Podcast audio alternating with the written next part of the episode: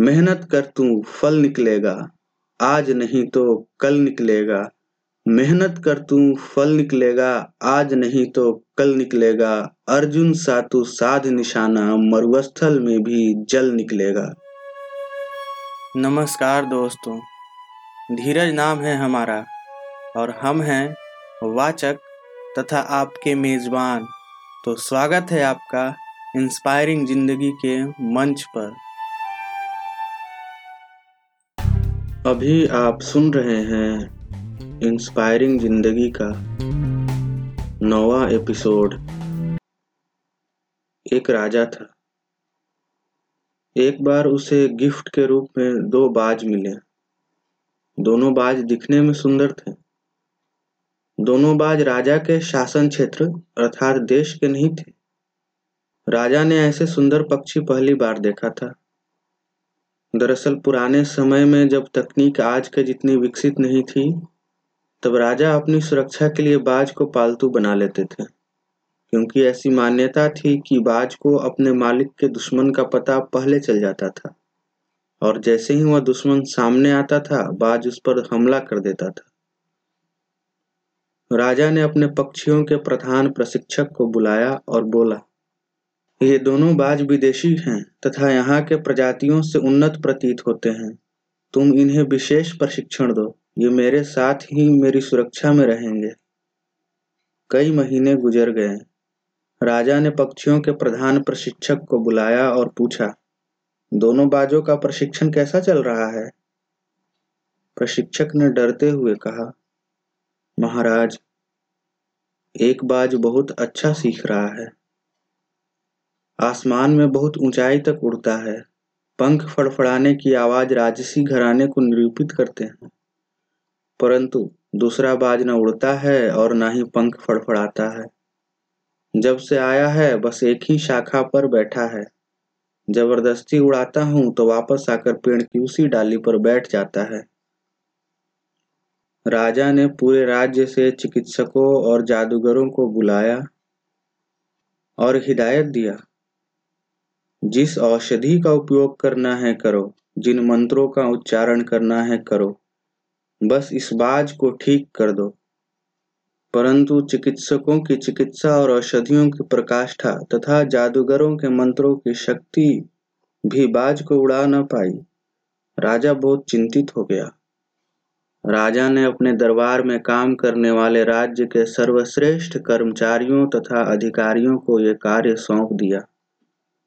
सारे कर्मचारी और अधिकारी एक साथ सामूहिक प्रयास करने लगे। परंतु एक दिन गुजर जाने के बाद भी बाज अपनी डाल से जुदा न हो पाया। बार बार हाथ लगती असफलता और घोर निराशा को प्राप्त हो राजा ने आदेश दिया, पूरे राज्य में घोषणा करवा दो। जो भी इस राजसी बाज को उसकी डाली से उड़ा देगा, उसे उसकी मनचाही वस्तु दे दी जाएगी। एक दिन जब वह सुबह उठा तो उसकी खुशी का ठिकाना न था। आज आसमान में दोनों बाज उड़ रहे थे। कभी उनके महल के ऊपर से तो कभी राजसी बगीचों के ऊपर से आने वाली पंख फड़फड़ाने की आवाज़ से पूरा राजमहल गूंज रहा था। राजा ने तुरंत उस व्यक्ति को अपने राज दरबार में उपस्थित होने का आदेश दिया, जिसने यह कार्य कुशलता पूर्वक किया था। कमर में धोती, गर्दन पर गमछी, सर पर पगड़ी और हाथ में लाठी लिए एक किसान अपनी नज़रों को धरती पर टिकाए राज दरबार में उपस्थित हुआ। राजा ने कहा, जो काम राज्य के महान चिकित्सक, वैद्य, पहुँचे हुए तथा खतरनाक जादूगर और तांत्रिक, मेरे दरबार के सर्वश्रेष्ठ कर्मचारी तथा अधिकारी एवं खुद मेरा प्रधान प्रशिक्षक न कर सका, वह काम तुमने इतनी आसानी से कैसे कर दिया? क्या तुमने उसे अपनी लाठी से डराया या मारा?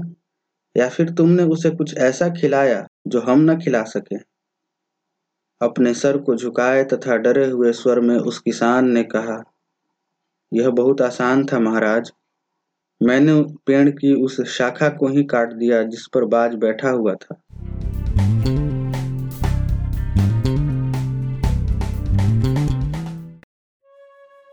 दोस्तों ज़िंदगी में सबसे ज़्यादा महत्वपूर्ण होता है अपने डर पर विजय पाना। ये डर किसी भी कार्य, वस्तु अथवा व्यक्ति से हो सकता है। जब आप अपने डर पर विजय पा लेते हैं, उसे हरा देते हैं तो जीत के पुरस्कार में सफलता मिलती है। बाज शायद समझ रहा था कि वह उड़ नहीं सकता है। अगर वह उड़ा तो गिर जाएगा।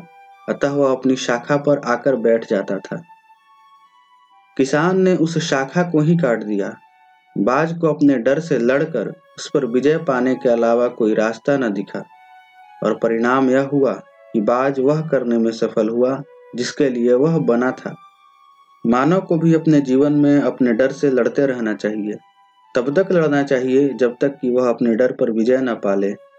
आप दुनिया के किसी भी सफल इंसान की जीवनी उठाकर देख लीजिए। आप पाएँगे कि जीवन के शुरुआती दौर में वह व्यक्ति कितना कमज़ोर था और जब उसने अपने डर से, परिस्थितियों से लड़ना शुरू किया तथा उन पर विजय पाना शुरू किया तो सफलता उसके कदम चूमने लगी। हम सब विद्यार्थी रहे होंगे, या जो वर्तमान में विद्यार्थी हैं, वे अक्सर परीक्षा से पहले ये सोचते हैं कि सारे प्रश्न के उत्तर मुझे याद हैं। बस फला प्रश्न आएगा तो उत्तर लिखने में परेशानी होगी। यही डर है। फिर भी हम सोचते हैं, फिर भी हम सोचते हैं कि जो होगा, देखा जाएगा। क्या फ़र्क पड़ता है? अगर दो चार प्रश्नों के उत्तर अच्छे से न याद हो, कुछ ना कुछ तो लिख ही देंगे। कम से कम एक अंक तो मिल ही जाएगा। यह विचार डर से हमारी आंतरिक लड़ाई को दर्शाता है। और जब परीक्षा में वही प्रश्न आ जाता है, जिस पर संशय होता है, क्या हम रुक जाते हैं? नहीं। हम रुकते नहीं। बल्कि हम उस प्रश्न का उत्तर अच्छे से लिखते हैं और यही डर पर हमारे विजय को दर्शाता है।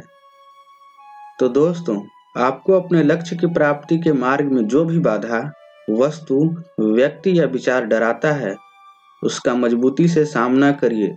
उससे लड़िए, प्रतिकूल को अपने अनुकूल बनाइए। फिर आप देखिएगा कि कैसे सफलता आपके कदम चूमती है। मेहनत कर तू फल निकलेगा। आज नहीं तो कल निकलेगा। मेहनत कर तू, फल निकलेगा। आज नहीं तो कल निकलेगा। अर्जुन सातु साध निशाना, मरुस्थल में भी जल निकलेगा। अगर आपको ये कहानी अच्छी लगी तो कमेंट में लिखिए कि अच्छी लगी। अगर आप रिव्यू दे सकते हैं तो एक अच्छा रिव्यू दीजिए। इसे लाइक कीजिए और अपने दोस्तों तथा रिश्तेदारों के साथ शेयर कीजिए। आप जहाँ कहीं भी इसे सुन रहे हों अगर फॉलो या सब्सक्राइब कर सकते हैं तो ज़रूर कीजिए। हम आशा करते हैं कि आज की कहानी ने आपकी ज़िंदगी को इंस्पायर किया हो अगर आपके पास कोई सुझाव या प्रेरणादायक कहानी या घटना हो तो साझा करें। इंस्पायरिंग ज़िंदगी by Dheeraj at the rate Gmail dot com पर। मिलते हैं अगले एपिसोड में। तब तक सुनते रहिए इंस्पायरिंग ज़िंदगी।